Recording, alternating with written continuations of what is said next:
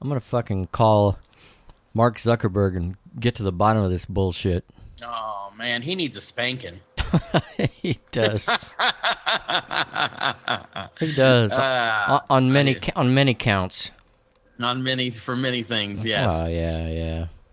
That data mining fool. Ha! That was like that was like Beeman Cola.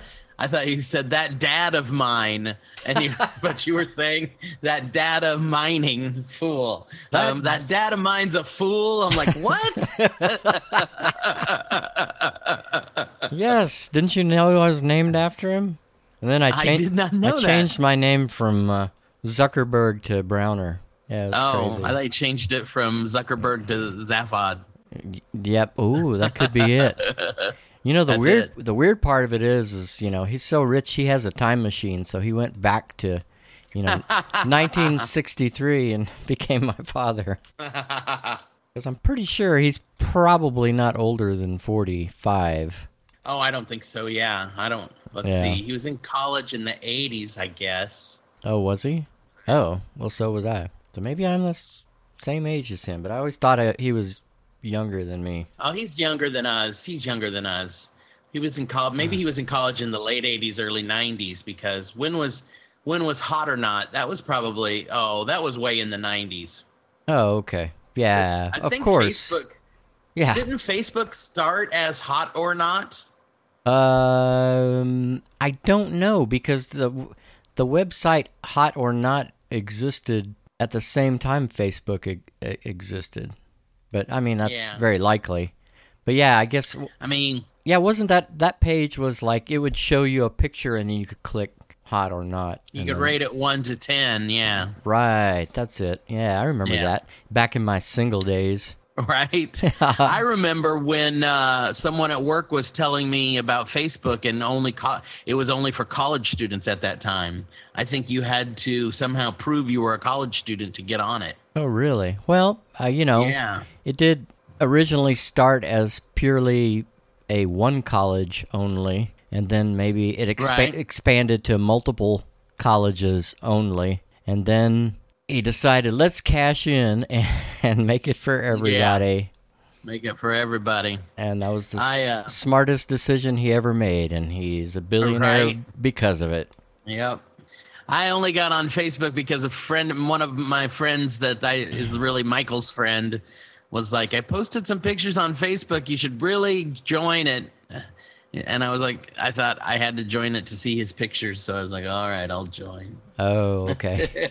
Now, now I'm on it every fucking day. Yeah, I know. I mean, it's one of those things. It's very ubiquitous at this point. You don't go, you definitely don't go the day without checking it at least 10 times. Yeah, yeah. I'm always to check it at work on my phone and check it when I get home. And right. It's, anyway, you know, it's Facebook, Instagram, Snapchat, you know, checking everything throughout the day just for shits Yeah. and grins, you know.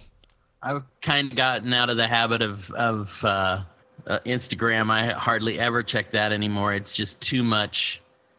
There's too. It's just too. Well, I follow too many people. It's too. I, it's too hard. Just overload. I just. Yeah. So it's Facebook, Twitter, and Snapchat now is all I really do. Didn't Snapchat at one time the, the the things that you Snapchatted disappeared much quicker than they do now? Now it's they last for like 24 hours. I think it's always been 24 hours. Oh, okay. Okay.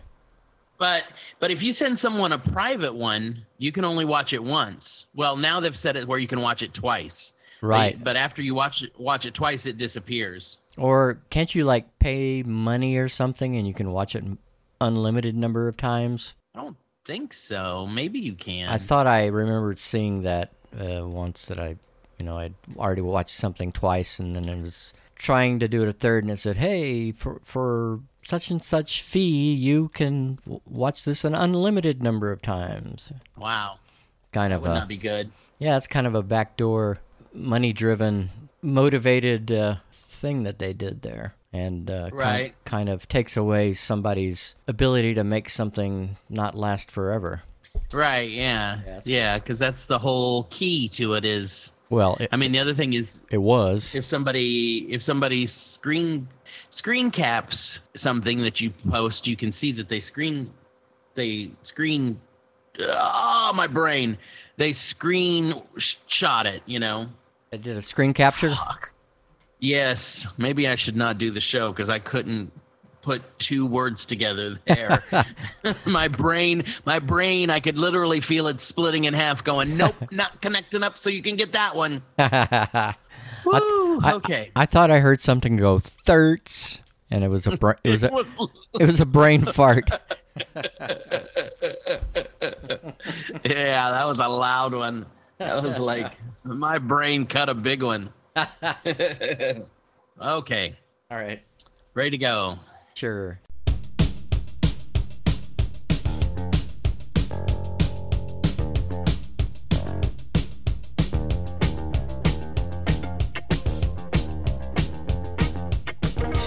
Keeping podcasts weird from the live music capital of the world, Austin, Texas, the city that brought you Dale Watson, Bill Hicks, Fantastic Fest, Ain't It Cool News, Cactus Pryor, Barbara Jordan, the Lady Bird Johnson Wildflower Center, the Salt Lick, and the world's largest urban population of Mexican free-tailed bats. It's a slippery slope. The podcast with the dazed and confused Mark Browner and Lodger. Woo. Hey, Mark Browner. Hey, how are you? Wow, you Good. How you doing this week? you did that so well, so professionally. Hmm. I tried to slow it down a little. Usually, I'm hurrying to get through it. I don't know why. I feel like I gotta hurry to get through it. So Yeah. A- I put on my announcer voice, my my uh, Gary. Oh my God, what was the announcer for Laugh-In? Gary Owens, my Gary, Gary Owens, Owens. voice. I held my hand by my ear and uh, spoke into the microphone. were you wearing a plaid jacket? I've got a plaid jacket on Nice. and horn rimmed glasses, so Perfect. Perfect. I'm a little bummed out. Why are you so bummed out? Uh, Frank Ocean dropped an album this week, and uh, you can't get it on CD. And I'm uh, so technologically uh, unadvanced that I, I don't have I don't have iTunes or Apple Music. oh. I went I went out with my nephew uh, last night, and we went to the Salt Lick, and we went to Amy's Ice Cream, and just hung out a little bit while he's here in town. Uh-huh. And uh, I was like, I was like, dude, what's the difference between iTunes and Apple Music? Because Right. aren't they both owned by Apple? uh, yes. And- so what and the he hell? Was like, well, I. yeah, he's like iTunes is is where the, where you can buy the music, and Apple Music is a, a way. To, ah, I can't even. I think it was like I don't even know now. Oh, I like, see. Just I, why are there two different things? iTunes is iPhone specific, but then Apple Music is not platform specific. You can probably have it as an app on your Android. Maybe. Maybe so. I don't know. I think you can. I know iTunes is where you buy the songs, and I think Apple Music is a platform to to use to listen to them. But you can listen to them with iTunes too. I don't know. Right. He he explained it to me, and I've totally forgotten. Um, but it wasn't. It was a quick explanation. Whatever he told me, I can't remember now. But the Right. point of the story is Frank Ocean. We've been waiting for an album from him for like three years now. I loved his last record so much, and um, and it's like you. I guess I'm gonna have to join iTunes if they're gonna put it out on a real CD. Well, I'm gonna have to join iTunes I didn't or know. Apple Music or I something. I didn't know you were a fan of Frank Ocean. Oh, I love Frank Ocean. Yeah. He's really interesting. Well, you know, I, I um, you know, it's like everything else. Once he came out as as gay or or whatever he came out as, we're all Oh. still kind of slightly confused.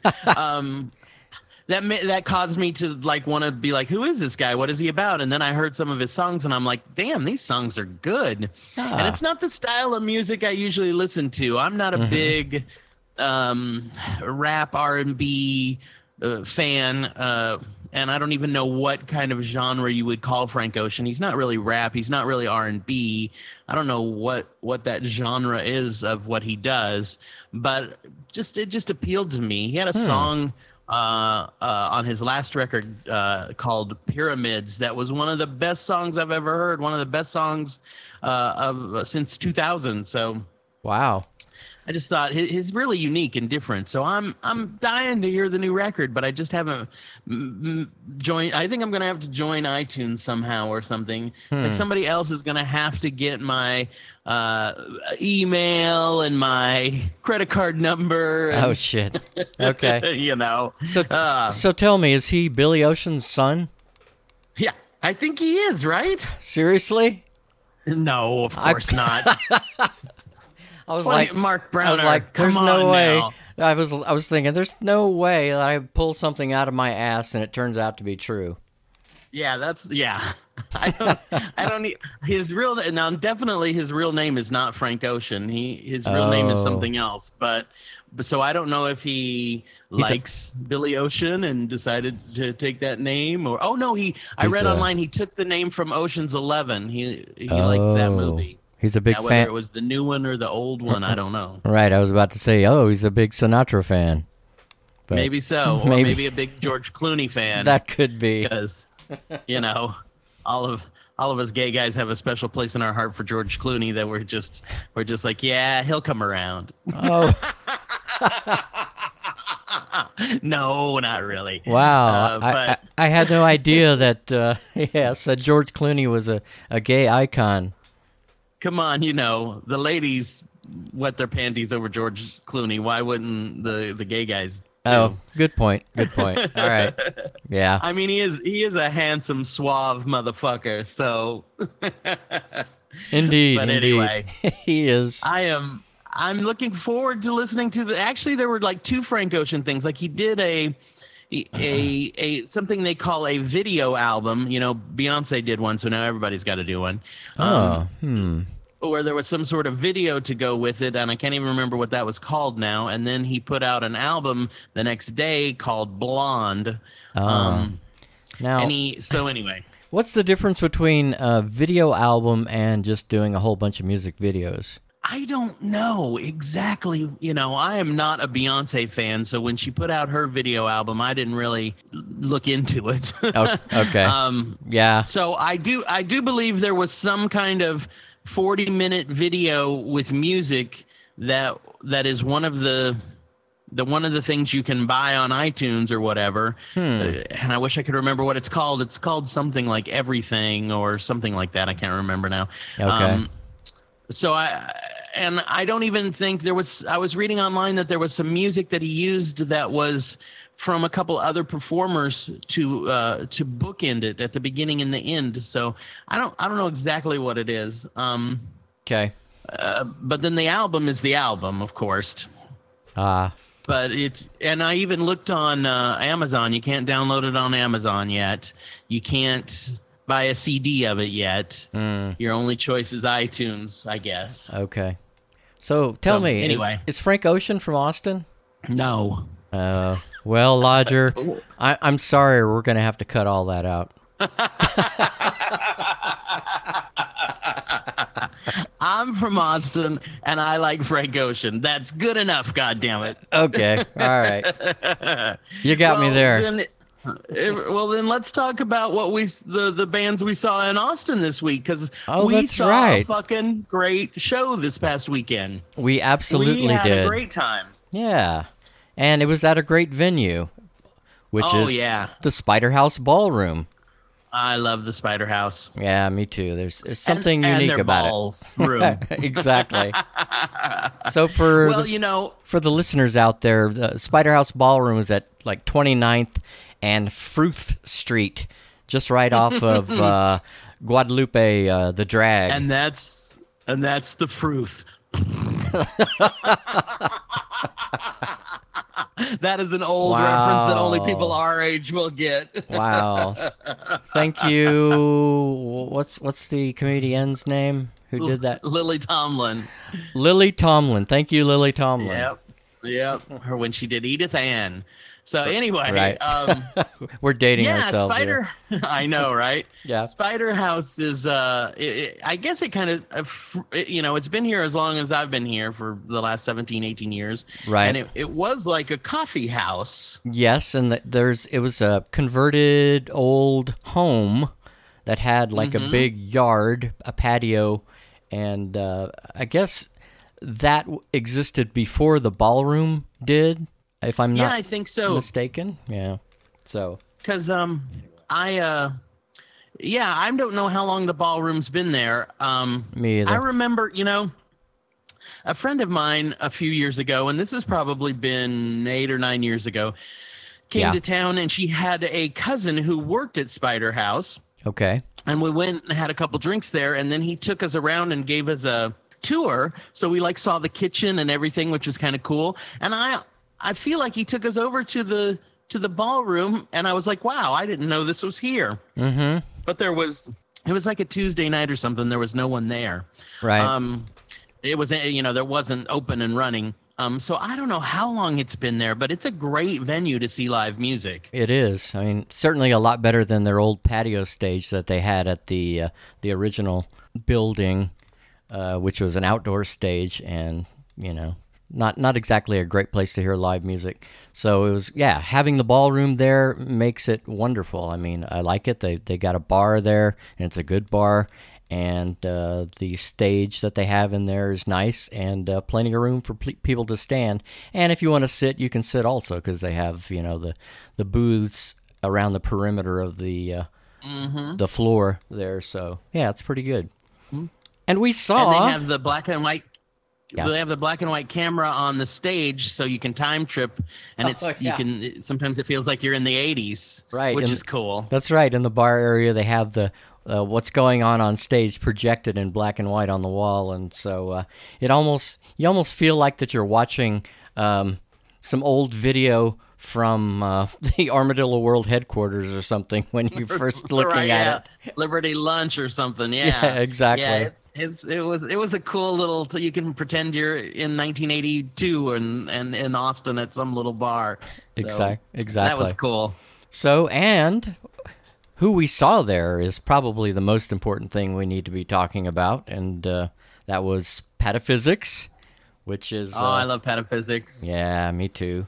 And Mannequin again, who we saw when we went and saw Gibber and Twitch uh, a couple of months back. And uh, I guess the Uh, and then the headliner was Big Bill, Big Bill, big bill Big Bill. I'll tell you right now, we hadn't seen Pataphysics for a long time. Uh, it's been over a year, I think, since we've seen Pataphysics play. Yeah. and and I think I think they haven't played much lately, and they're starting to play a lot more again, which is great because they're just one of my favorite bands to see live.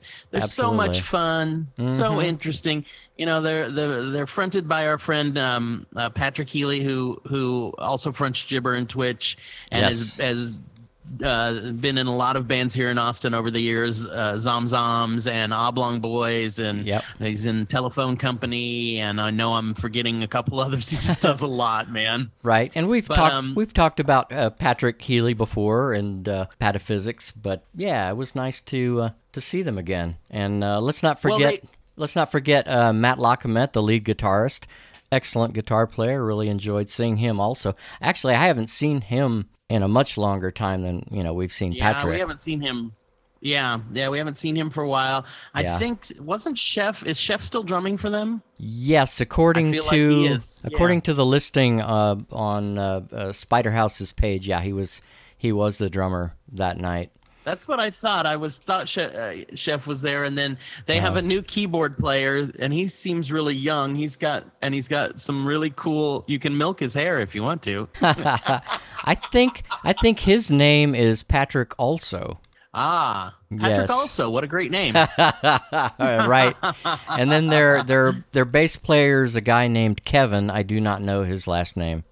Yeah, I don't even I don't even remember. I'm you know, we had several drinks that night and I had to write some notes down after we got home. I got home that night because uh because I didn't want to forget anything I wanted to talk about of their show, but I don't even remember who played bass. That's bad. I'm a bad person. I actually had Um, I actually had to go back and and yeah look at uh, information off of uh, Spider House's website. So just to, Ah, cool. just to jog my memory. And uh, So so they played all for what was for us and I think most of the audience all new songs. Oh, they have a new record They have a new record coming out soon, but we were kind of sworn to secrecy and can't really talk about the record. Um, Damn. but it, but the the songs were great. Um, Yes. We can talk about a few of the songs. One of the songs was called. Uh, my favorite song was the last song they did. It's called. It was called "The Future of Synth Rock," I believe. Right? Doesn't Uh, that sound right? That sounds right, uh, but It's something close to that. I- Yeah. the future of synth rock, maybe I don't know. Mm-hmm. Um, which which was really good. And then they did a song that was about Chuck E. Cheese and hamburgers that was written by a 14 year old. Pat Oh, told yeah. us. Wow. I'm glad. I'm glad your song- memory is serving you, because man, I, Well, I almost like forgot I- about I- that. I wrote notes. Ah, I had to write notes so I didn't forget. I'm gonna start doing um, that. Yeah. Yeah, 14-year-old boy named Braxton who wrote those notes. Some some some place here in Austin where they they allow bands to get lyrics from younger people and then Mm-hmm. make songs out of them and then they do record they release records or something i don't pat told us about it but yeah i'd had a few drinks by that point so i don't remember exactly what the name of the place was or anything but it was Right. a hell of a great song um, and then this is the kind of thing that happens when you go see Pataphysics. Not only are they great and you see a lot of great bands that play with them, but like they did a song called Beige that they wrote the day before the show. And I'm like, how how awesome is that to go see a band and see a song they just wrote? Right. That was pretty cool. Yes. I thought that was cool. It was cool. So so I'm excited that they're going to have a new record and then Pat gave us a copy of their record that came out last year on I think it's only on cassette and digital download and it's called Yes. uh, my phone is dying. My phone's about to die. My phone's about to die. Did you? Get and we, I post did you get the digital download? I remember Pat said that you could find it on WFMU, I think it was, and so I went there and found it. Oh, okay. I- you can download it from there, and I posted a link to our Facebook page of that as well. Oh, good. So, um, Did you have a chance can to go- listen to any of it? I did, and I loved it. It was awesome. okay. Uh, Yeah. it, it's like tw- it's like 23 songs, and uh, about half of them are about 15 seconds long each. Some Hmm. of them are just cute little, you know, 15 Ditties? second bebop. Yeah. Right. Um, huh. but uh, it was just good, good old fashioned pataphysics kind of music. Well, I was Um, I was kind of so- disappointed because you know he gave me gave us the cassette, and so I brought the cassette home and I popped it into my old technology tape player, and the tape player doesn't work. so I was I was really pissed off. So oh well, I guess I'll have to get Yeah, the di- the digital download as well. Yeah, yeah. There's a link on the our Facebook page, a slippery slope. Yeah. Um, yeah, I don't have a, I don't have a, cause I actually do have a jam box somewhere, Right. but I haven't used it in years, so I don't even know if it still works. hmm I know. That's what I was trying to play it on, and it wasn't working. Wow. So I was, uh, of course, I haven't probably used it in I don't know how many years. So it just I the decided to die. Well, that happens. I Mm-hmm. think the new record that they're working on that, and I don't even know exactly when it's coming out. It might even be next year, but um, I think that's going to be on vinyl. I think we can say that. And um, Yeah, that's probably the extent of what we can say. Right, yeah. Mm-hmm. So it's definitely gonna. There's definitely gonna be a vinyl version. There may be other. I'm, I'm sure they'll have a digital download or something else as well. So, Well, I hope so so. I'm I'm ex, um anytime Pataphysics is and you know all the new music they played at the show uh, that we saw was was just great fun. Their typical good old fashioned party fun weirdness oh, absolutely. um, that yeah. That that I love them for. So Yes, they're. and then uh, we what do they call it? Zonk music. is okay. I don't know. It's like it's like Zolo plus punk is zonk. I don't even know what Zolo is though. I don't know what Zolo is either. Uh, I noticed too when we saw them, you know, Gibber and Twitch's other band is a Cardiacs cover, cover band. band. Yep. And I, you know, I knew nothing about the Cardiacs before uh, we. I did li- listen to a little of that music before we saw Gibber and Twitch a few weeks ago. Yes. And um, like I a, noticed w- on the Mhm. on the new Pataphysics songs, you can hear the influence. I think of the Cardiacs. They're a little Ah. less poppy. They're a little less poppy and a little more oddball. But maybe that's me. No, yeah, yeah, yeah. Well, maybe maybe that's where uh, the zonk comes in. Perhaps so. Yeah. Maybe, kind of- Yeah. Maybe Zolo is like zaniness. I don't know. Zany. Zany, original, lethargic. Oh my god. Zolo. Ongoing. Ongoing. Zolo. I've ne- no clue. Z- Zoo only live once. Oh, oh, yes. Okay. Yeah, I don't know. yeah. I don't know. Uh, but anyway, yeah, they were fun. They're always fun to see. Absolutely. I, I don't think no, if you have a bad time going to a pataphysics show, then you're doing something wrong. That Right. is Some- it's yeah. yeah. if you go see pataphysics and you don't enjoy it, that's you, motherfucker. That's not pataphysics. Right? that's you. Something's up with you that you need to go see someone professional. That, I, I would agree with that. Mhm. So, So then, uh, after Pataphysics, Mannequin, and I'm telling you right now, we saw Mannequin before when they played with Gibber and Twitch at uh, the Grizzly Hall. yes, we did. Um, and and Mannequin is a band that has really only one original member who is probably a little older than us, if not our age or a little older, Right, maybe a um, little older, yeah. who put out a couple records here in the Austin area in the early '80s. And um, and then the rest of the band are younger guys. That's and, true. and I think I I Yep. think I developed a crush on all four of the younger guys in the band when we saw them Yes. at Spider House. so the yeah, yeah, the only original guy left in the band is a guy by the name of Gary Davenport from San Antonio. Mm-hmm. Yeah, so I, luckily I, I had a chance after the show to uh, just walk up to him and tell him that, they, that it, I really liked uh, their set and uh, shook his hand, got his name, and uh, that was about it. So what? But that was where I finally found out what his name was because when we saw them at Grizzly Hall, we kept calling him Micky Dolenz because he kind of resembled Micky Dolenz a little bit. And then we A were sa- little bit. and then we were saying Larry Storch, a young Larry Storch, but when we saw him on at Spider House, yeah, we were saying young Larry Storch, Right. Which is yeah, but that, which, that, uh, that- but I mean, don't get me wrong, that wasn't to belittle him. It's just we didn't have we didn't know his name, so we just had to invent something. And I have a tendency to call somebody by who they look like. So that's that's well, where I happened. do too. You know, I always, you know, my big my biggest crush in Mannequin is the guy who plays. Uh, I think he plays bass, and he looks like Bud Cort's bastard son. I always Oh, say, and I mean right. that.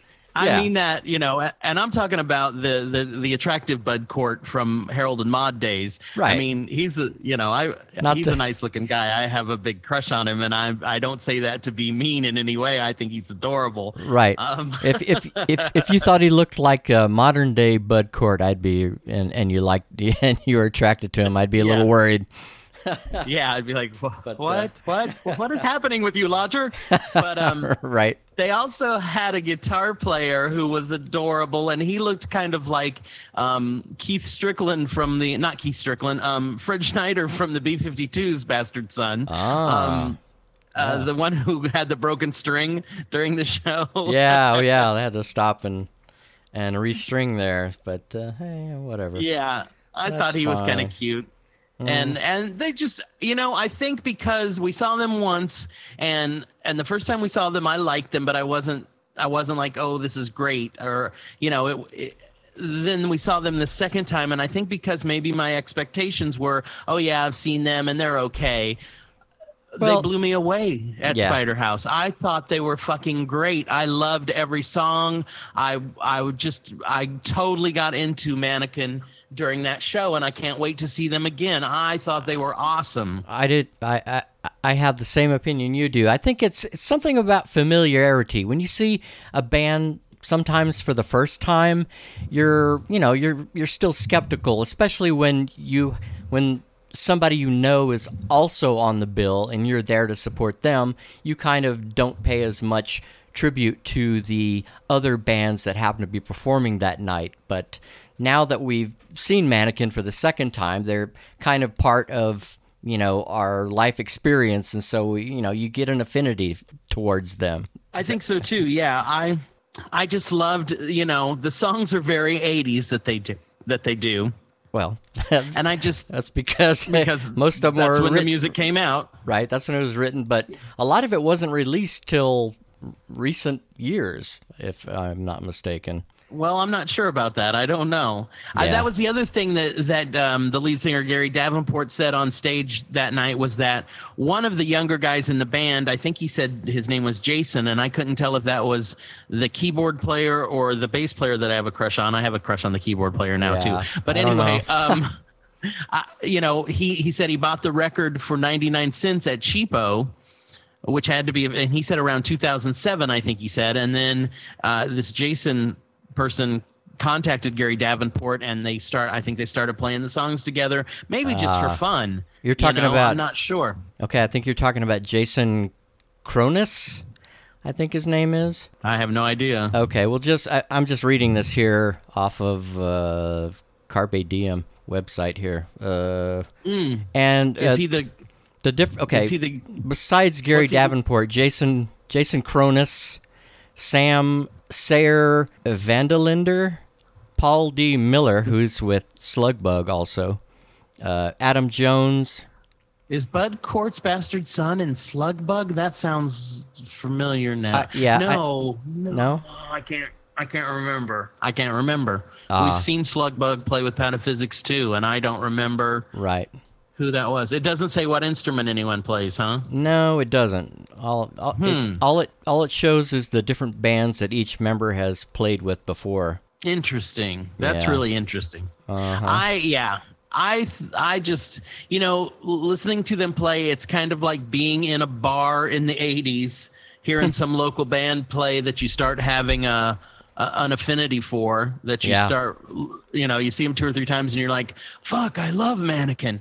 I don't know. I Right. it, it had it just had everything uh, I wanted. You know, some of the songs are slow and They are. so it, being being a little familiar with them helps you like them a little more, you know, because Exactly. with physics, everything tends to be kind of fast and bouncy and poppy and dancey, and it's really easy to even if you haven't heard the song before to just kind of bounce along with it. Mm-hmm. But Mannequin, some familiarity with the songs just makes you like it, and a couple of the songs Right. are really fucking pretty too. There's Yes. a couple songs where they do a like a long instrumental break at the end where Mm-hmm. if you just kind of close your eyes and get into it it's really some lovely music so Uh. I, I cannot wait to see them again I, Right. anytime they play i'm in um, they they're just great and and a really interesting band I would agree. definitely unique too Yeah, something different than you get most places What would you say they were? Like synth punk or post Yeah, punk? or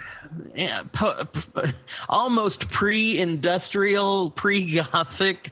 I, you know, I don't, I don't even know what you would call that because it really, yeah. the '80s were uh, there. Were you know, they didn't call it industrial in the '80s. You know, it was almost True. I don't even know what we called music like that.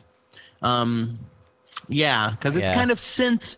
It's it's almost synth pop, but it's not dancey synth pop. It's Yeah. it's more like synth synth rock. Right. Progr- you know, Well, back well- in back in the '80s, it would have been called prog rock, probably. Uh, is Oh, that's is true. I mean, there's definitely uh, some prog rock influences there. There, there's no doubt about that. Yeah, Yeah, absolutely, absolutely. Right.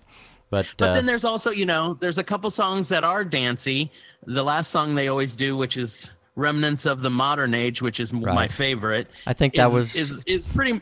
that was their big hit. Uh, it's it's pretty much a new wave song. I mean, that is pretty much a new wave song with just a hint of of industrial or or prog rock in there. But it's it's dancey and fun. Right. Um.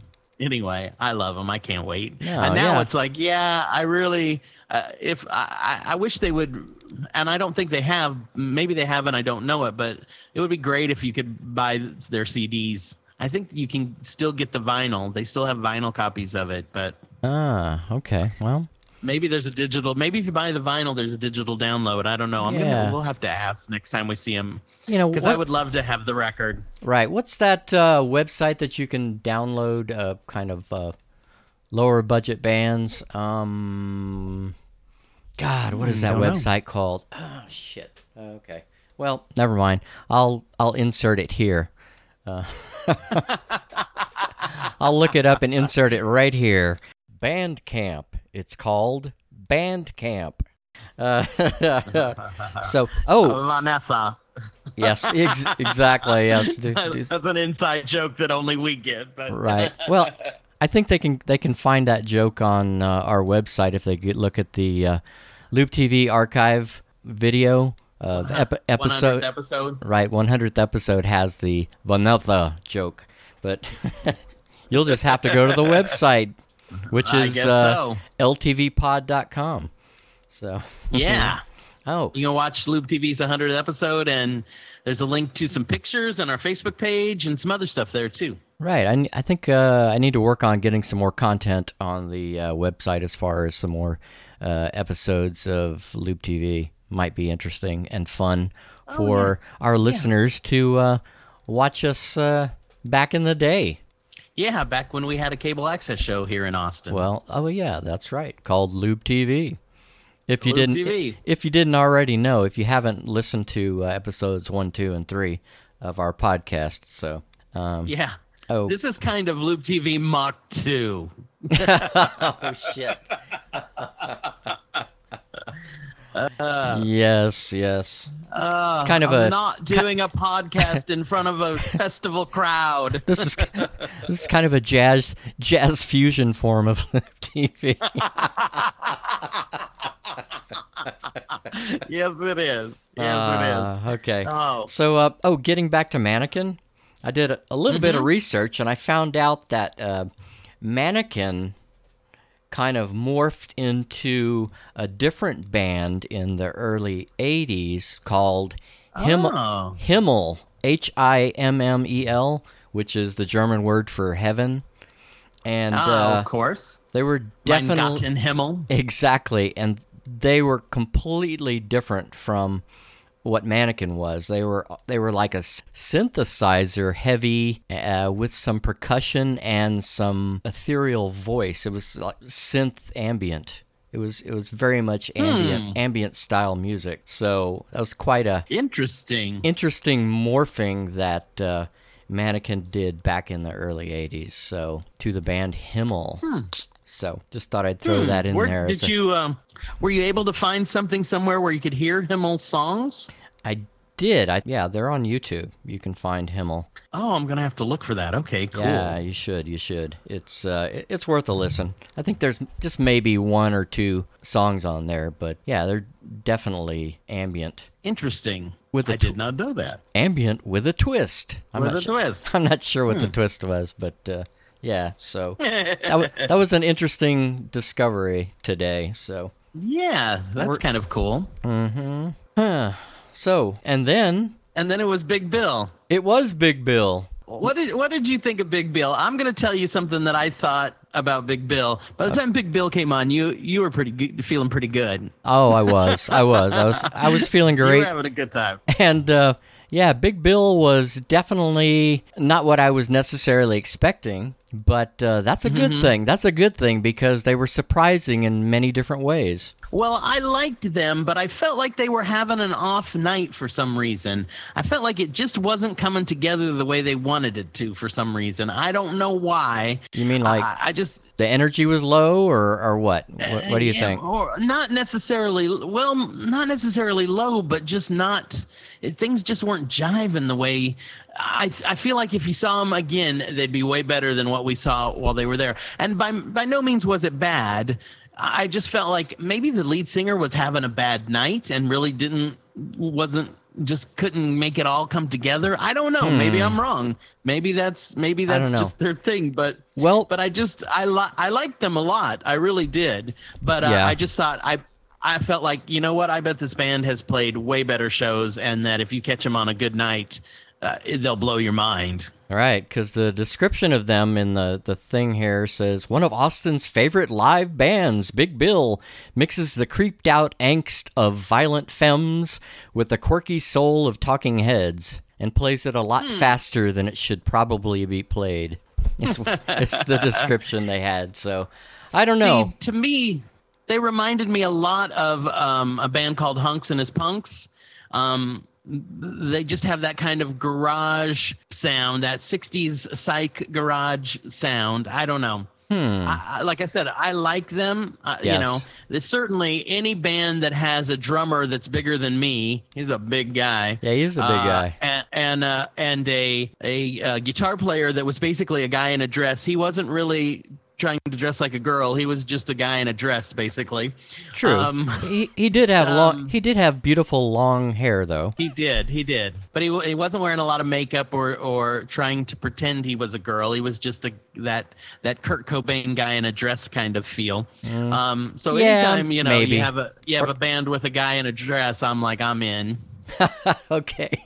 I'm I want to see what that band's about. Right. Right. And then there there was a guy who played bass uh, that looked like he could have uh, played for um have what was the name of that band level 42 he looked like the guy out of level 42 you said he was that the guy that you said looked like the guy from slacker or was that a different guy Uh oh yeah yeah yeah yeah yeah.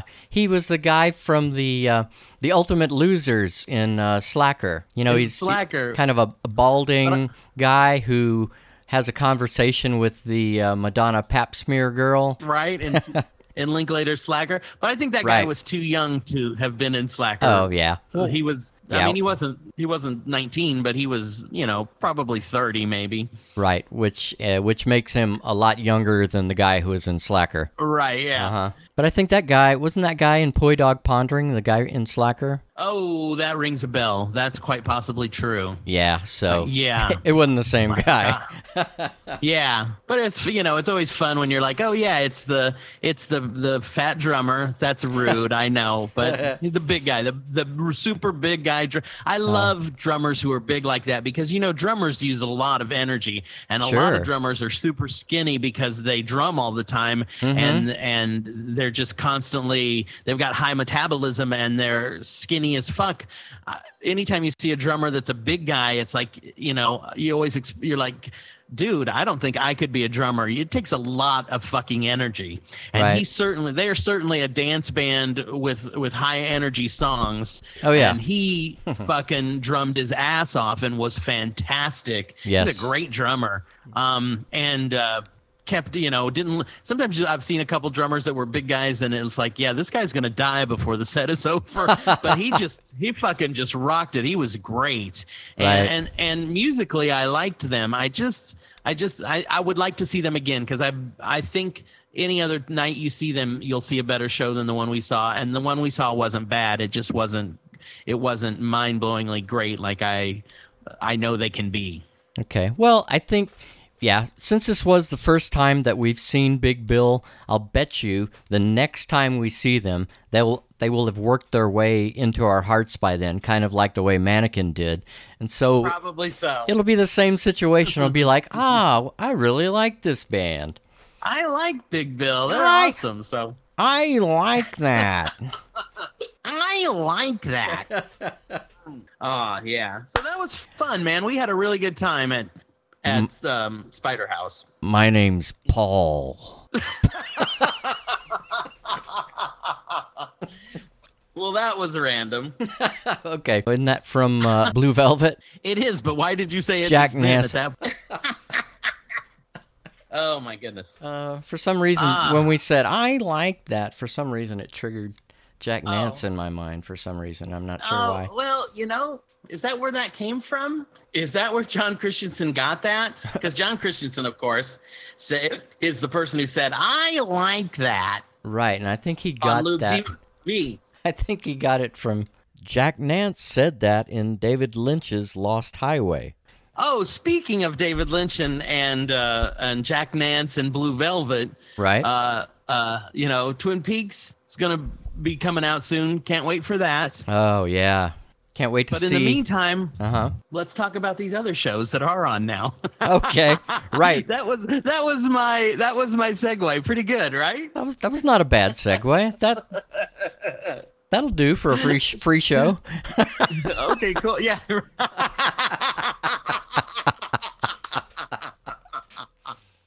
I think it's Oh, I, thi- wow. I think it's wonderful.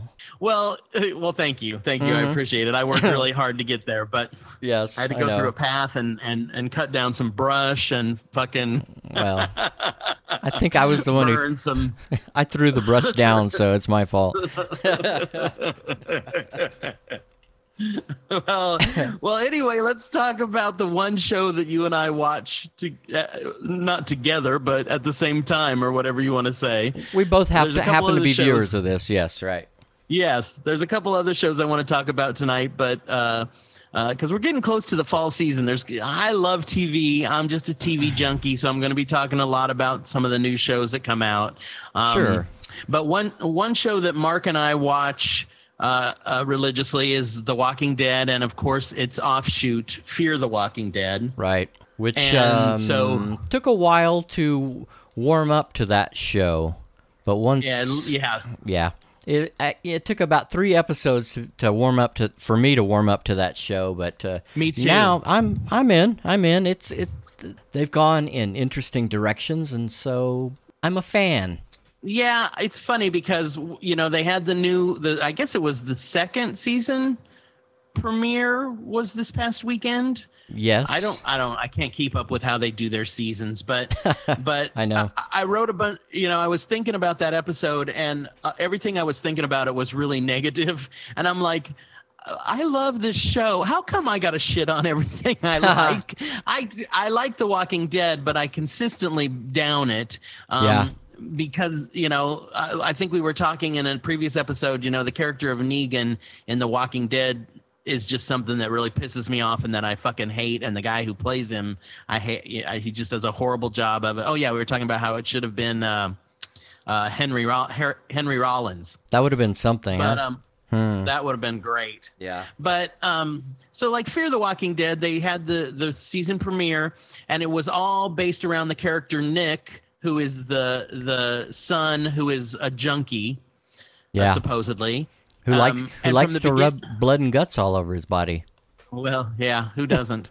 but um, like from the from the first episode of the show, I was like, this guy does has never met a junkie, has never hung out with a junkie. This actor knows nothing about what a junkie is. The person who wrote this character knows has never met a junkie, does not know a junkie, does not know anything about what a junkie is. It's I I really love the show. That's probably one of my least favorite characters, and the guy who plays him is really cute. But Yeah. I'm just like, oh, Nick, I can't stand that character. It's so poorly written and poorly acted. One good thing that came out of this season's premiere, though, was we got a little more of his backstory as to how he became a junkie, so to speak. I mean, Yeah. he he, lo- he How he became. his father one, one day while he's in detention, his mother walks in and says, "Hey, your father's dead." Like- So yeah, we had flashbacks to how he became the least convincing junkie and heterosexual in TV history. oh, and don't forget, a wearer of old man clothes. Oh yeah, he loves the old man clothes. Oh my god, it's just the worst, uh, the worst outfit ever. He liked to wear an old man's slicker. I don't know. Okay, it, it wasn't a Yeah. it wasn't a slicker. It was uh like a 1963 jacket with a plaid liner. Like a, like a jacket. Yeah, it's just a, a, a regular old jacket. I don't even know if Yeah. there's a name for a jacket like that other than jacket. But um, you know, it was a whole episode with just his character, and you know, I don't even know why he's. wh- Why did he leave the rest of the group? I I kind of lost track of what was going on, and it's like, wait a minute, why is he out wandering the zombie wasteland by himself? Why is he not with his mom? That's Talk about someone who needs their mom. Yeah, no shit. I, I, I have no idea. I don't know. Maybe because he, as a junkie, already kind of felt like The Walking Dead, so to speak, and he just kind of identifies more with the undead than he does with the living. I, I, I I guess so. I figured well, it out that's yet. that's kind of what they're trying to say. I think is that you know when he was a junkie, he wasn't really a lot. You know, he was he was in his own mind and uh and he was uh not part of society and so now he has this affinity with the zombies because they're they're outsiders of society too which is you know horse Yeah. shit but anyway Right. I But, mean, um, you, you can't even call them human at this point, really. If if the only part of your brain that's working is the reptilian portion, I don't think you can really consider yourself human anymore. You're just uh, you're just uh, a reacting uh, organism. You're you, once Right. once your I- once your frontal lobe stops working, you're not human anymore. You've lost everything Right. that uh, that could possibly make you human. So I don't, I don't know. Right, and is is that what's supposed to be going on with him? Because like he eats the the dog meat after they zombies kill the dogs, and then he eats dog raw dog meat, which is was Right? I thought it was kind of cool when the dogs were chasing the the zombies. You know, we haven't really seen that before on the show. but it was, Yeah. but it was gross too. It was really fucking gross. But it was it was but- gross and it was it was sort of comical at first. Well, until you know they got eaten, then it Yeah, wasn't, right, wasn't, yeah. wasn't too comical for those poor bastards. But uh, Yeah, Oh, it wasn't well. fun. And then and then the thing too where he's walking with the zombies and he fucking starts hearing their thoughts and I'm like well, Oh, he eats a cactus. He eats a cactus. Was the cactus supposed to be full of hallucinogens and then he could read zombie thoughts? What the fuck? no, no, he was he was just uh, being becoming dehydrated, and of course you you you know your your mind will start playing tricks on you when you're dehydrated, and uh, he Oh, was yeah, plus he was seeing the faces of people from his past amongst the zombies, so obviously it was it was complete. Uh, visual and auditory hallucinations that he was going through. Oh That- wow. Yeah. I didn't get that. I didn't get that they were people from his past. Right, like his I didn't snap to that. Yeah, his dead girlfriend was one of the, the people that was talking to him. She said, Oh, and and she, okay. and she said to him, "Ah, blah, blah, blah, blah, blah." No, I don't. I, I couldn't Well, tell whatever- you. I couldn't tell you what the hell she said. See, whatever she said, he apparently understood. It was basically walk, walk with me, talk with me. Yes, We're the same. Follow the herd.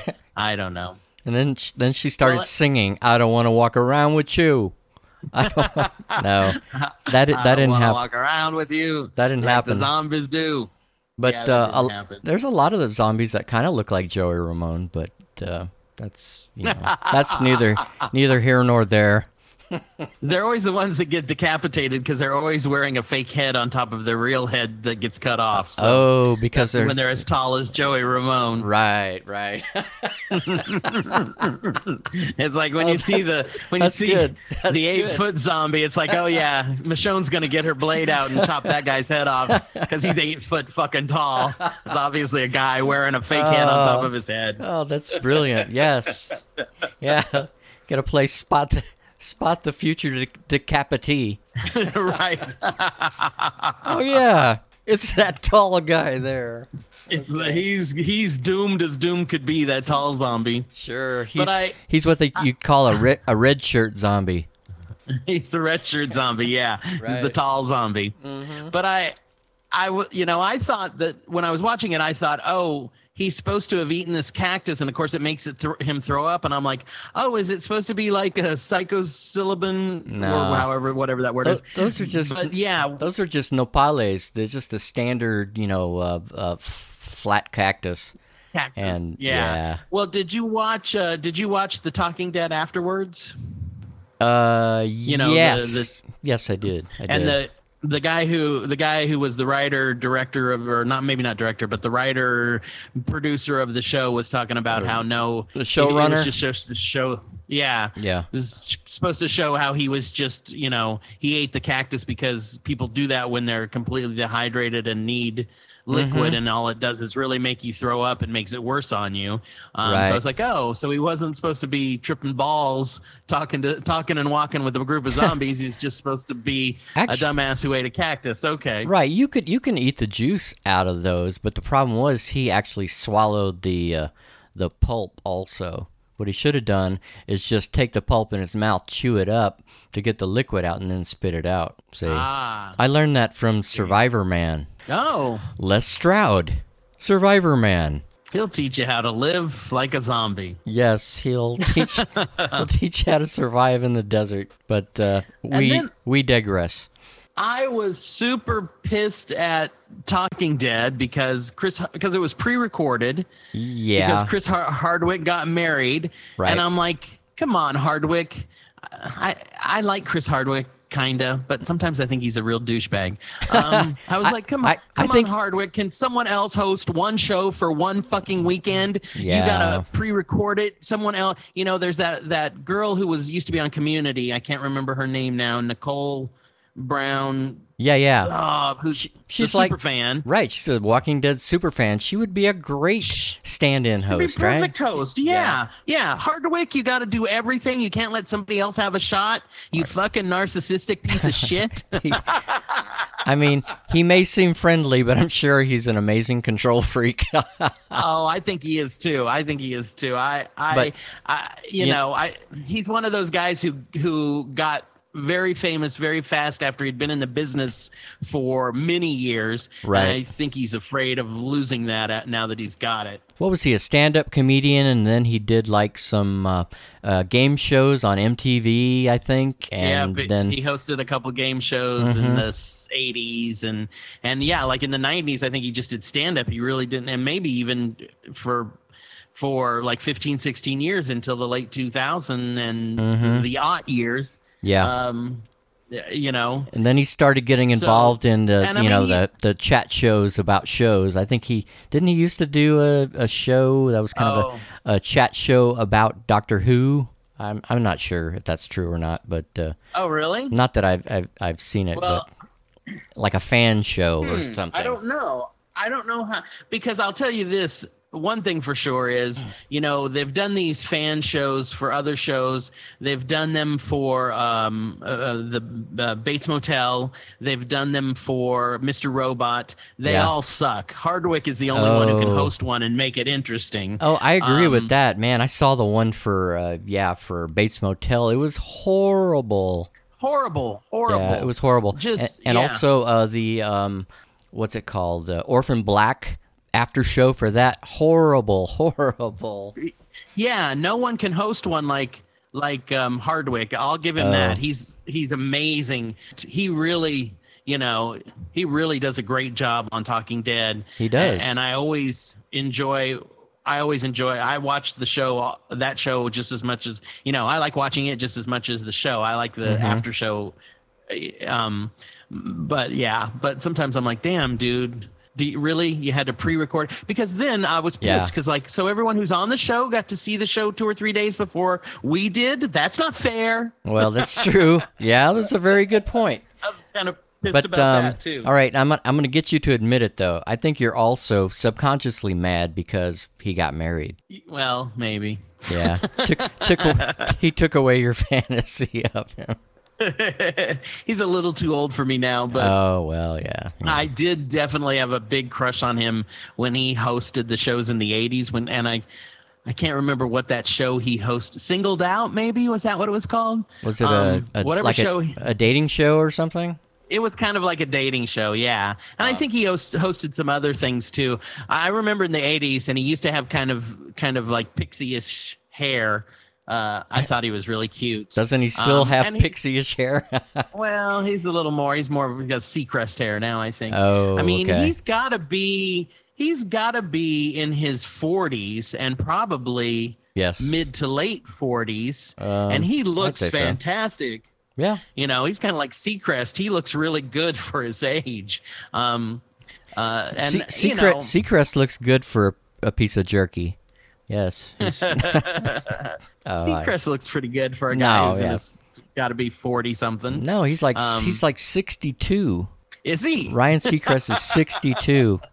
Yes. That's amazing. He looks Yes. amazing. He, he he stole Dick Clark's soul. Because you know Dick Clark used to be the world's oldest teenager, if you Yes. recall. That was his uh, and he looked moniker. Dick Clark looked like he was in his 40s or even 30s until he was 70 and almost 80, and then Right. and then boom, it just took a toll on him, man. yeah, and then his you mi- know, then his that- his mind went, and yeah, it was it's sad. Uh, it's that picture picture of Dorian Gray thing, man. Eventually, the picture wins. yes, you know what are you gonna do? unless unless But you're anyway, on I- unless you're on Penny Dreadful. If you're See, if I don't watch that show. Oh, you don't? Okay, well, all right. Well, that we should save that for another show, or maybe get you to binge watch uh, Penny Dreadful, and then we'll yeah, talk about it. I've it. heard people talk about it, and it looked interesting. Um, yeah, I don't know if you can. Uh, I, eventually, one day, I will break down and get Netflix, but I don't know when that will be. I Right. can't keep up with all the stuff I watch now, so it's hard. No, I know. There's there's too many good shows on, and it's impossible to keep up with. Chris Hardwick is 44 years old. yeah, he looks. I mean, he he looks thirty. eh, He doesn't even really look thirty-five. I mean, if you if someone said he's thirty-five, you might go, "Yeah, okay, I can see that." But if And someone told you he was thirty, you would believe it. He looks young. and if and if he sh- and if he sh- if he shaved, uh, he he would he would look 28. He would. Maybe Yeah. that's why he has that scruff. Right? He's like, it's damn all it, about I'm, that scruff. I'm tired of people not taking taking me seriously. But uh, anyway, yes. Oh, yeah, you're right. He So- he hosted Singled Out in 1995 on MTV. Okay. Oh, in '95. I thought it was in the '80s. It was actually in the '90s. Wow. Okay, that's cool. That was, wow. uh, yeah. damn, So, that was I 20 years from- ago. from Jeez. prob- yeah. From probably about '98 to 2008, he probably just did stand up. Maybe he maybe he did some other shows. He probably did. He do shows like I love the '80s and I love the '90s and all that stuff. He's probably been on shows Maybe. like that. and somehow he's he's popular in uh, in England. So I wonder if he went over there and did a bunch of stuff. Also, maybe like in the early Hmm. early 2000s or something. Maybe so. I don't know. I'd have to. We'll have to we'll have to Wikipedia him or Yeah, I'll have to. uh, IMDb him. Yeah, I'm kind of doing that, uh, but I don't want to put a damper on things. But oh So, well, I can ha- I can edit out any bullshit, so it's okay. Well, then there'd be no show. Um, that's right. He also does Talking Preacher. I forgot about that. Do you do you watch Right. Preacher? Have you No. been Have you been watching? It's really getting good now. Uh, I watched, you know, it was one of those ones that didn't really appeal to me, and I gave it about 20 minutes, and I was like, nope, I'm done. right. Oh yeah. I can be kind of picky. and he also did Talking Saul. Did you ever watch Better Call Saul?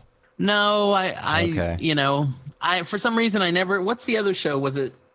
Where did Uh, Better Call Saul come Break- from? Breaking Bad. It's like a pre- it's, Breaking Bad. it's a prequel to Breaking Bad. Yeah, and I never watched Breaking Bad. It just I, uh, Breaking Bad is another one. I watched the first episode and I'm like, I don't get it. What's the big deal? I know people which- love that show, Which one? Breaking Bad or Better Call Saul? Breaking Bad. Oh. and that's why I don't watch Better Call Saul because I never got into Breaking Bad, and I, I I think I watched a few minutes of Better Call Saul when it started and was like, yeah, I don't see anything that looks interesting to me. I'm picky sometimes. Actually, is- I th- I really think that you would like Better Call Saul. Even if you never watched Breaking Bad, it doesn't matter. You you'll miss a few Easter eggs, but other than that, it's a show that stands on its own. You don't even have to know anything because by you know, it is a prequel to Breaking Bad. So actually what what you should do is watch all of Better Call Saul once it actually comes to a a final season, which who knows how many years down the road that's going to be. And then binge watch uh, Breaking Bad after that or something. but uh, I just yeah. I shouldn't be so judgmental because you know one of my favorite shows on TV is Chrisley Knows Best, and anyone who watches Chrisley Knows Best cannot really judge anyone else on their TV viewing habits. you, you you have zero legs to stand on. I exactly. You know, it's funny. Uh, they had the, you know, it's back. It's a new season. It was just on the other night, and I was talking to my nephew about it last night when we were hanging out, and he and he said, uh, "That's your Kardashians," and I'm like, "Yes, that's exactly what it is. Wow. it is my Kardashians. Yeah. I love that show so much. I don't expect anyone else in the world to like it, What- but what- it just there's could- something about it that I love. Okay, in in in two minutes or less, tell me what the hell is Chrisley knows best? Why is he famous? So, so he's you know he's famous because well he he he ran a real estate company in the South in Atlanta, I think, and so he became a millionaire. So he has money, and the show is Ah. as fake as fake can be. The show is so fake. Uh, you know, they set up all these things for things to happen, Right. and for him to get mad, and for him to to to go off and stuff. It's it's as fake as fake could be. Uh-huh. I don't care. I love it. has he gone? Has he gone him. Skydiving yet? The wife. he hasn't gone skydiving yet. He hasn't jumped a shark or anything. Of course, the thing that, that got me, the thing that started me was I was flipping through the channels one night, and the son, Chase Chrisley, was on the TV, and I'm like, "Who's that pretty boy?" Ah, And that's what started me watching the show. it's all clear then- now. hmm Yeah. But Okay. then Todd Chrisley comes on, and I'm like, who is this homosexual man who apparently has a wife? You know, what the fuck is this show? Right. And I just I just got into it because it was so different and and I don't know. I love them. I just love you know, I was telling my mom the other day Okay. there was an episode there was an episode where they went into like a, a restaurant. They were kind of in the middle of nowhere, so their car had broken down or something. And they went into this restaurant and they ordered some food. And then as they're leaving, they're just saying to the people who work at the restaurant, "Hey, thank you so much. We had a good time, or everything was great, or just the kind of thing that a nice person would say Right. when they were at a, in a little small restaurant. Yeah. And it wasn't fake at all. It wasn't them being phony or trying to pretend like they're nice. It Right. was just them being themselves. And you know, I just I don't know. I think they're. I just love that show. Okay, you're uh, and you're I, I do. My two minutes are up. yeah, your right? two minutes are up.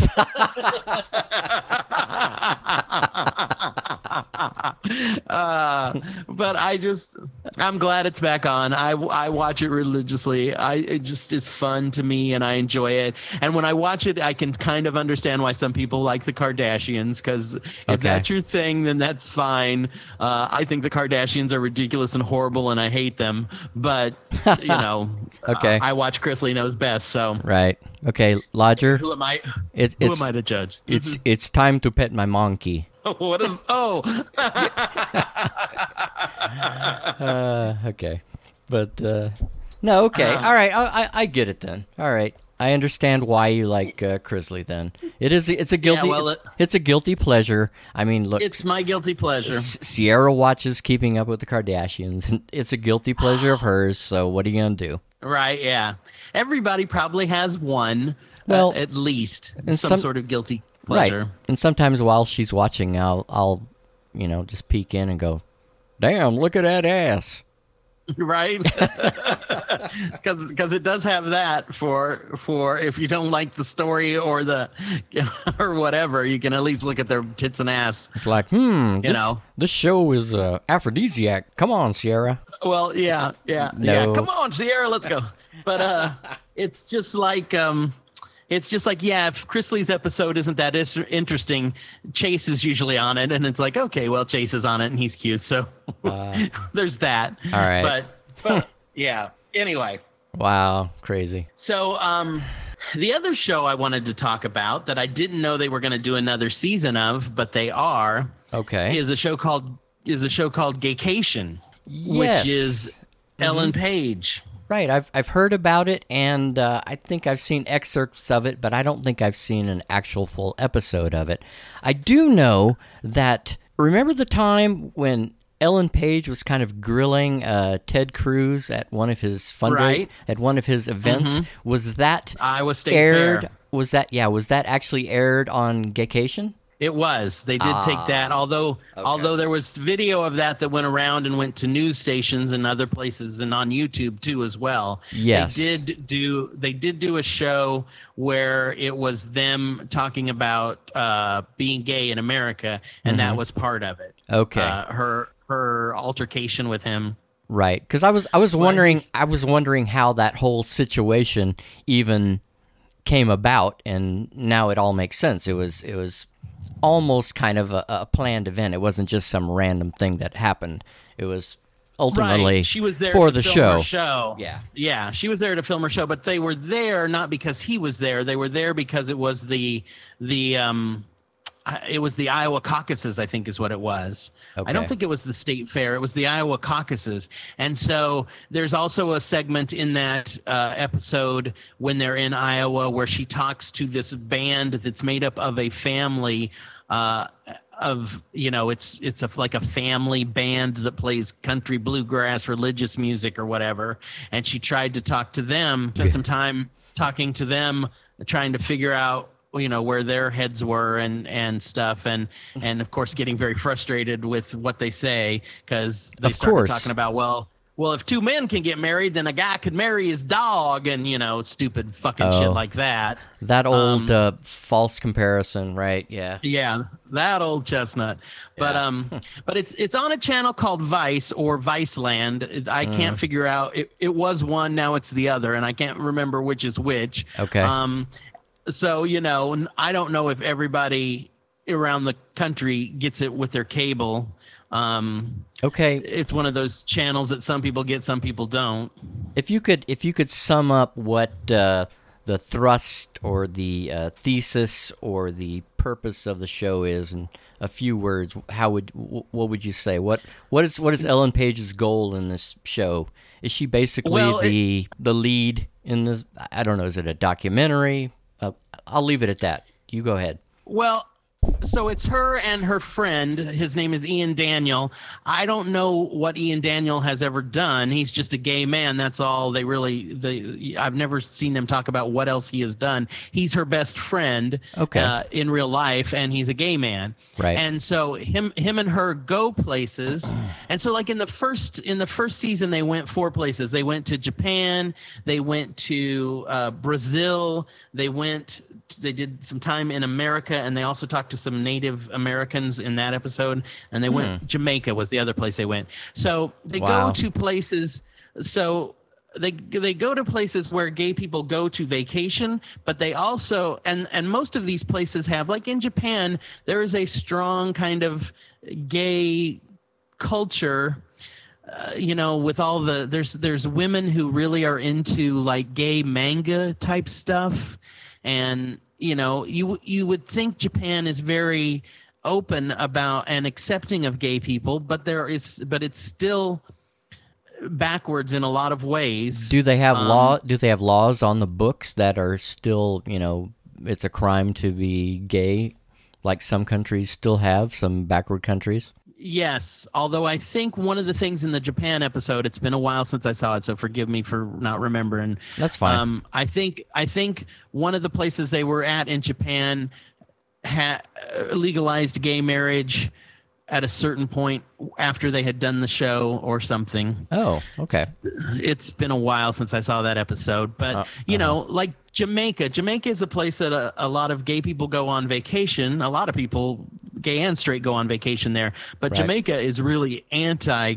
Uh, gay, anti-LGBT, Right. And, um, and I know for a fact and- that there are laws on the books that uh, being gay is illegal, or at least, Mhm, and yeah. they, and and their religion tells them to kill people and gay people and they and they do it's very unsafe for gay people there Mm-hmm. brazil is a very um you know we just had the olympics there and it's a very uh, there are a lot of um, transgendered people in Brazil. There's a whole underground culture there, but at the same time, it's a very hateful towards gays, and there's a lot of murders and, and things like that there Right. as well. So so that's kind of what the show is about. She kind of goes places and they show you the gay culture there. So they go to gay bars, they go to drag shows, they go to uh, anything gay people are doing as a community. Yeah. And they show you the what it's like to be a gay person living in that country, but then they show you all the things that are ne- the you know the negative things that are happening in those countries to gay people. Oh wow! So, hmm. it, it's a it's a really interesting show because it it's it's a very i mean it really exposes the way things are in some countries so Yeah. what what made me bring it up was uh, just just last night from when we're taping this uh, vice uh, they've started a second season of gaycation and uh, the first episode of this new season they went to orlando right after the pulse nightclub oh wow! murders. Uh-huh. And so um, she goes there. Her and Ian go there, and they talk to people uh, there, and they and they talk to some community leaders there. They talk to a politician there. Uh, for the most part, they don't talk to any haters there because uh, it was probably hard to find haters in Orlando the the weekend after Pulse happened. Um, Yeah. but it was mainly it was mainly a but you know they did talk about uh you know because there's so much involved with that with the pulse shootings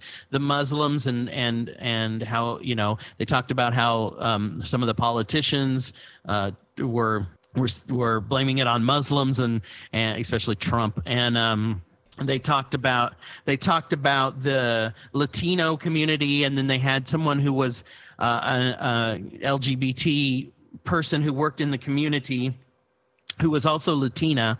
They used the term Latinx, which I've never heard before. Um, I don't know exactly. It must be some sort of term that is inclusive of Latino people and communities. But anyway, it was just a great episode Oh, because they went there, and one of the one of the things that that Ellen Page and Ian Daniel do in this show is they put a camera and a microphone on people who don't normally get to talk to to a camera to Right. and and just let them say what they want they don't seem to censor people they really just Mm-hmm. they they almost come at it from the the journalistic point of just tell me how you feel you know just just Yeah. it, you've got a micro here's your microphone say what you want to say and and they don't really censor people or try and guide them to say a certain thing or you know they just kind of want to go there and and explore what's going on. I don't know. It's done really well. She's great. They ask good questions. They talk to interesting people who have interesting things to say who know what is going on.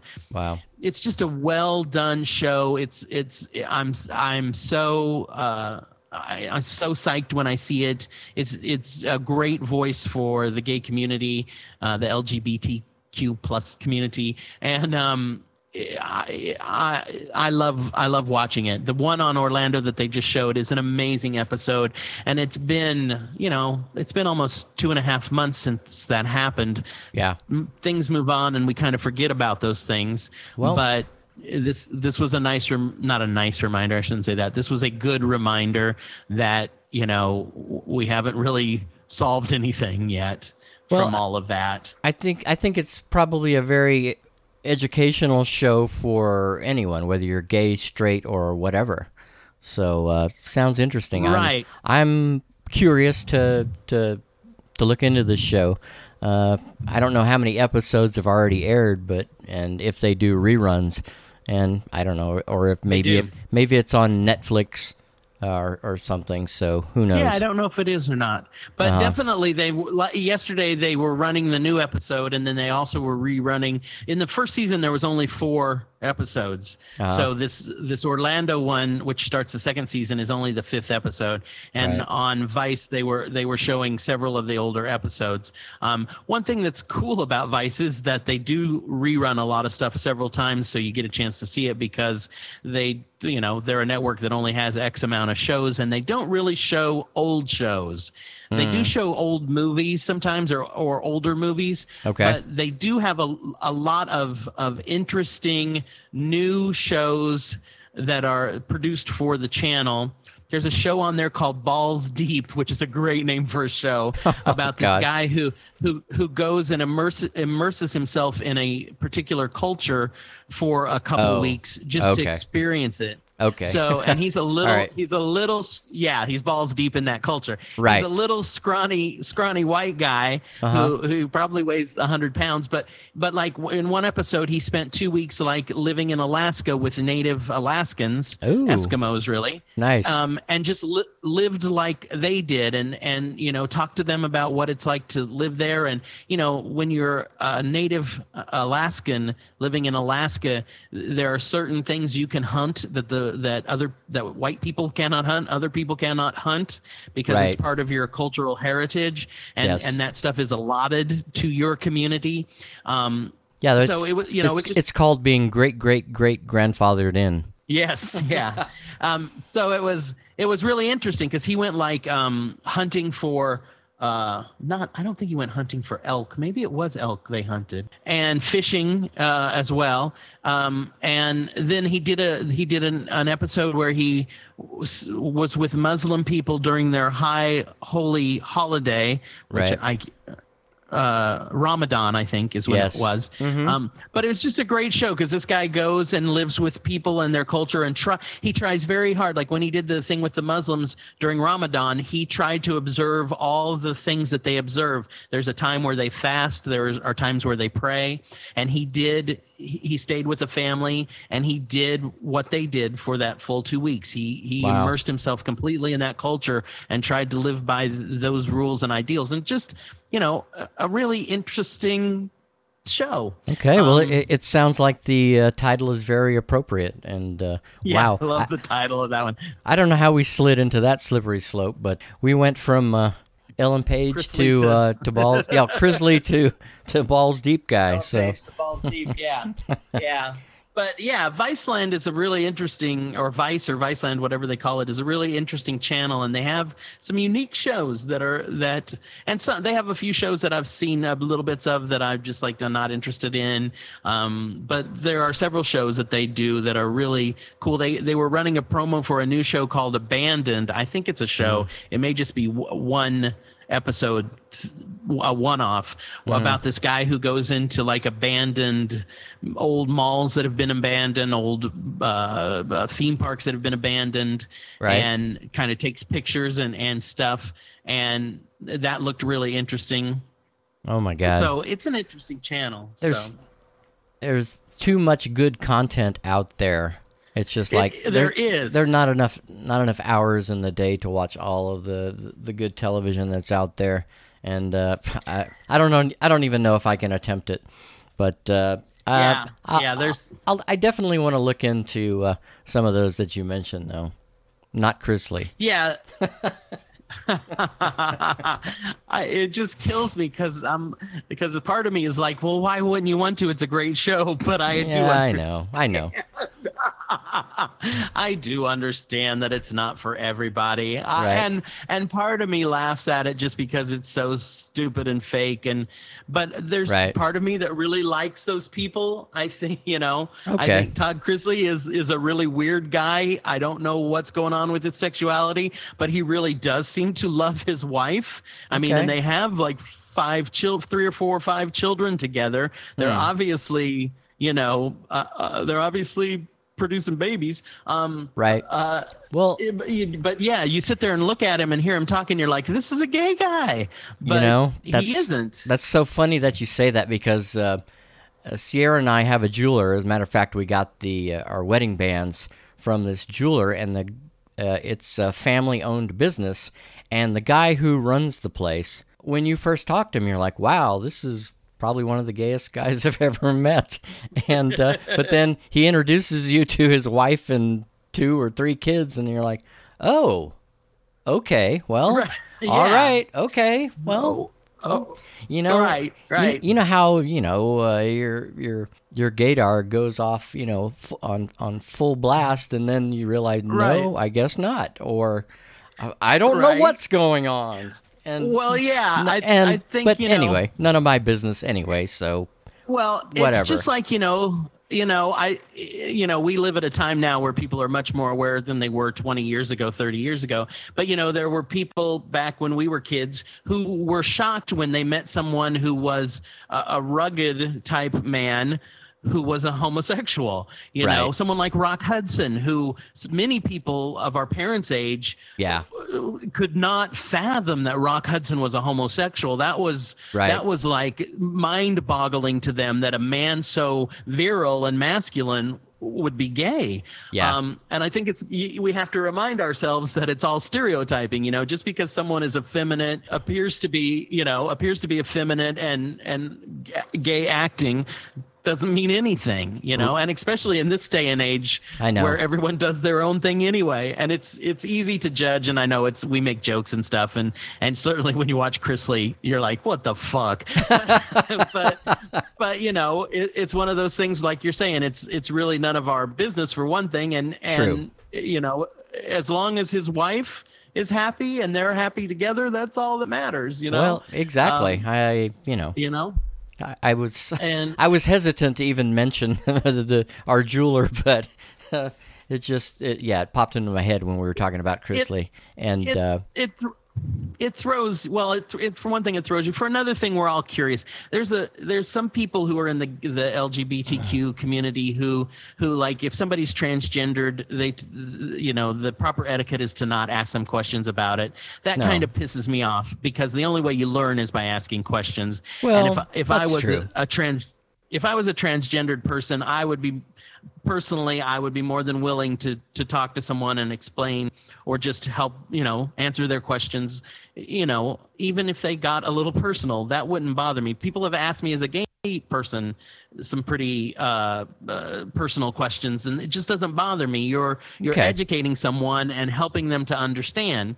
Um, but everybody's not like me, but Well, but I you know we're we're all curious about those things and that's Sure. to me that's just natural. It's just you're when you're curious you're trying to understand something. That's a good thing. It's all about intent i would think you know if you're if you're truly curious and just want to learn and grow then that makes perfect sense. But if it's kind of an ambush question where you're really being judgmental then you got a problem. Well that's that is a little different yeah. Right. but um but yeah there yeah i know what you're saying and i agree with that but th- there are some sometimes i get a little frustrated with the trans community because they will they get you'll see memes on facebook and things that say you know don't don't ask questions don't ask me this don't ask me that or and to me that's a turnoff. It's like you know because we're you know it's just like sometimes you see a trans person and you can't tell if that's a, a female uh, transitioning into a male or a male transitioning into a female. And you should be able to ask that person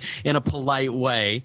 Uh, some things that help you figure that out. Well, yeah, I mean- it's not considered popular pro- Oh. it's not considered proper etiquette to really do that unless you become friends with that person and feel like you that they are comfortable with it but okay. Yeah i i yeah. I agree with that yeah. Yeah i mean I, yeah i see anyway. both sides mm-hmm. I, I see both sides. I just think you know I, I know as a gay man who who for the most part hung out with straight people all my life and had straight friends and and you know was pretty much an openly gay person in, that lived in the straight world.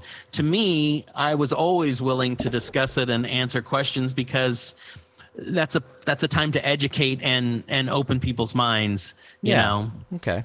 And and uh, you know and i've had people ask me some pretty darn personal questions about things and it just never has bothered me you know i'm you know not everyone is me so Okay. Well, uh, uh, like again, as you know, if if it's truly from a curiosity and wanting to know, uh, there's probably no problem. But uh, like- Right, like, I said, if yeah, if it's somebody who's just you know you know just wants to shit on you or something, then then yeah, that's a right problem. yeah Right. right yeah i mean that's that's definitely a part of it and and it's it's also a it's like a respect thing i guess it's it's a you know you want to make sure you're not making someone uncomfortable who doesn't want to talk about it you know and and most people are smart enough to figure that out pretty quickly but Okay. anyway Okay. all well, right anyway I we, we really slid down a slope there Boy, no kidding. We got into some we got into some serious issues. So, wow. Well, I I think we're kind of running along here, man. Um, we might want to Well, uh, me- wind this up unless you have something that's just really, really running around in your brain that you want to get out, or we can jump right into a oblique strategy. Oh, let's well, let's do it. I will just tell you my favorite Lou Reed quote because you said we got into some serious issues. Okay. And that was when Lou Reed said, "Give me an issue, I'll give you a tissue. You can wipe my ass with it." um, uh, but okay, let's do an oblique How, strategy. how very appropriate. Okay. yes. So just just remember, an oblique strategy can be uh, a means to help you break out of a creative block. Uh, I mean, we also said that it could be trying to deal with a problem that you're dealing with, but it also could just be a creative block that you had. So let me pull one here and uh, see what it says. Here it is. Faced with a choice, do both. Faced with a choice, do both. Do Wow. both. Man, I don't know. Yeah, that it is interesting. Except, ah, wow, I I used to do that all the time. I was like, oh, I'm always trying to do everything or please everyone, and it's it it can be it can be very tiring. But um, I don't know. But uh, from a positive angle, though, yeah, I get it. Um, but Right. Well, I think too, with something like that, what I always think is, okay, you know, for what, however you want to apply that to a problem, eh, you have two solutions or you have two thought processes of how to, to deal with that problem. Try both things. Doesn't mean both things will work or you know one will or one won't but it it will give you a it may give you a new understanding uh, and a new way to look at the problem again because you're you're trying different things hmm, I don't know if that makes sense. You know what I'm saying? It's like Yeah. okay, try both try both things and maybe in trying the both things you'll find a third thing oh, that works, you know, because Okay. you you, Right. you try one it didn't work, you try two it didn't work, you try one and two together it doesn't work, but maybe that leads you down a path that, that you weren't thinking you would go down, you know. Well, that's a path true. where the Hmm. where another answer is or something. So right some um, um, Yeah. amalgamated or or yeah or or at least yeah like you said leads you down a different path that uh, you never even thought of before just because you tried both tried to do two, yeah sometimes well it's Hmm. The it's also that old uh i don't know if it was thomas edison who said that or that thing where yeah you know you try something and it doesn't work but you know more than you did when you didn't try before you tried it because at least that's one more thing you know that doesn't work Hmm, um mm-hmm. you know yeah well i think and and that leads you one step closer to finding what does work. Well i, I think that's that's kind of what uh, science is. It's you know it's like eliminate everything that's not correct and you may run across what is correct. What is correct yeah. Ultimately. And that works that works in art to a certain degree. We run across things that don't work. Eventually you'll run across something that does work. Yeah. And sometimes sometimes putting two things together that don't seem like they go together will will make a third thing that works Mm-hmm. Yeah, I think even oh yeah, with Sherlock Holmes that there's a Sherlock Holmes quote. It was like eliminate. Oh God, I don't know what it was. It was like eliminate all the possibilities, and then you'll find the truth, or something like that. Actually, it's once you have eliminated the impossible, whatever remains, however improbable, must be the truth. Oh, hmm okay. interesting All right, I might edit that out and put in the right quote. there you go well But I- that's fine but I still got your hmm interesting that I yeah, can and you put can in just after. drop that in right There- after it There it is. yes All right. although the best thing to do would just be leave all of this exactly as it is that's the best Uh, answer yeah, but, that's- but try both That's try both and see yes, faced with a choice, do both. All right. Do both and see what happens So yeah, what I'll do is I'll, have, uh, I'll I'll leave the original um, audio in and then drop in the uh, corrected version. you can have a it's a choose your own uh, adventure uh, s- a slippery slope Mm-hmm. Right. Mm-hmm. you can choose a or b and and see what path that takes you down so Ah, interesting. yes.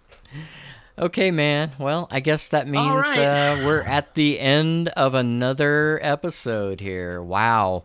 Episode 12. It's damn near in, in the can. it's just about done Yeah, right. episode 13 episode 13 will be next 13 is my lucky number Hell So yeah. it'll probably be a shitty episode.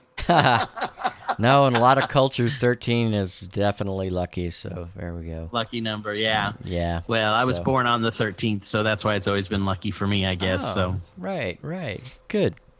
Okay, so then to our listening audience, slide in next week for another fabulous episode of A Slippery Slope. Doo, doo, doo, I was gonna come up with a new. I was gonna come up with a new ending. My new Uh-huh. endri- ending, I was thinking would be, where the fuck is Robert Osborne? like Turner Classic Movies. th- Yeah. there's no new Robert Osborne material. So I think I'm gonna end every. No, no, I'm gonna I'm gonna stick with Lodger Out and Proud. Okay. Do it. okay. Lodger Out. No, leave all this in. Yeah, I'm leaving it. I'm leaving it. Lodger. Okay. Okay, good. Lodger out and proud. So where is Robert Osborne? Where is Robert Osborne? I don't know. I you know he's been sick and and Ah. it's just like they've kind of he's not on Turner Classic Movies anymore Oh. in new stuff. They still they still show him in older uh, commercials and different things that are on the show on the channel, but they've hired a couple of other people to host different time frames. Yeah. and um and I so I think he's sick and and and I I get the horrible feeling he's not coming back. So Wow. Well, he's damn. He's probably 90 by now, isn't he? Yeah, he's he's pretty up. Yeah, he's at Mhm. least late 80s for sure. Right. But you know, he looked pretty good for the last.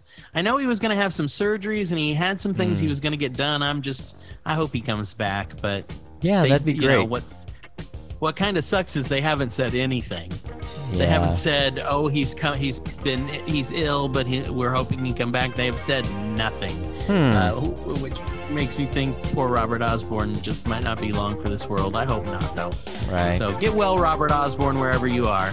Yes.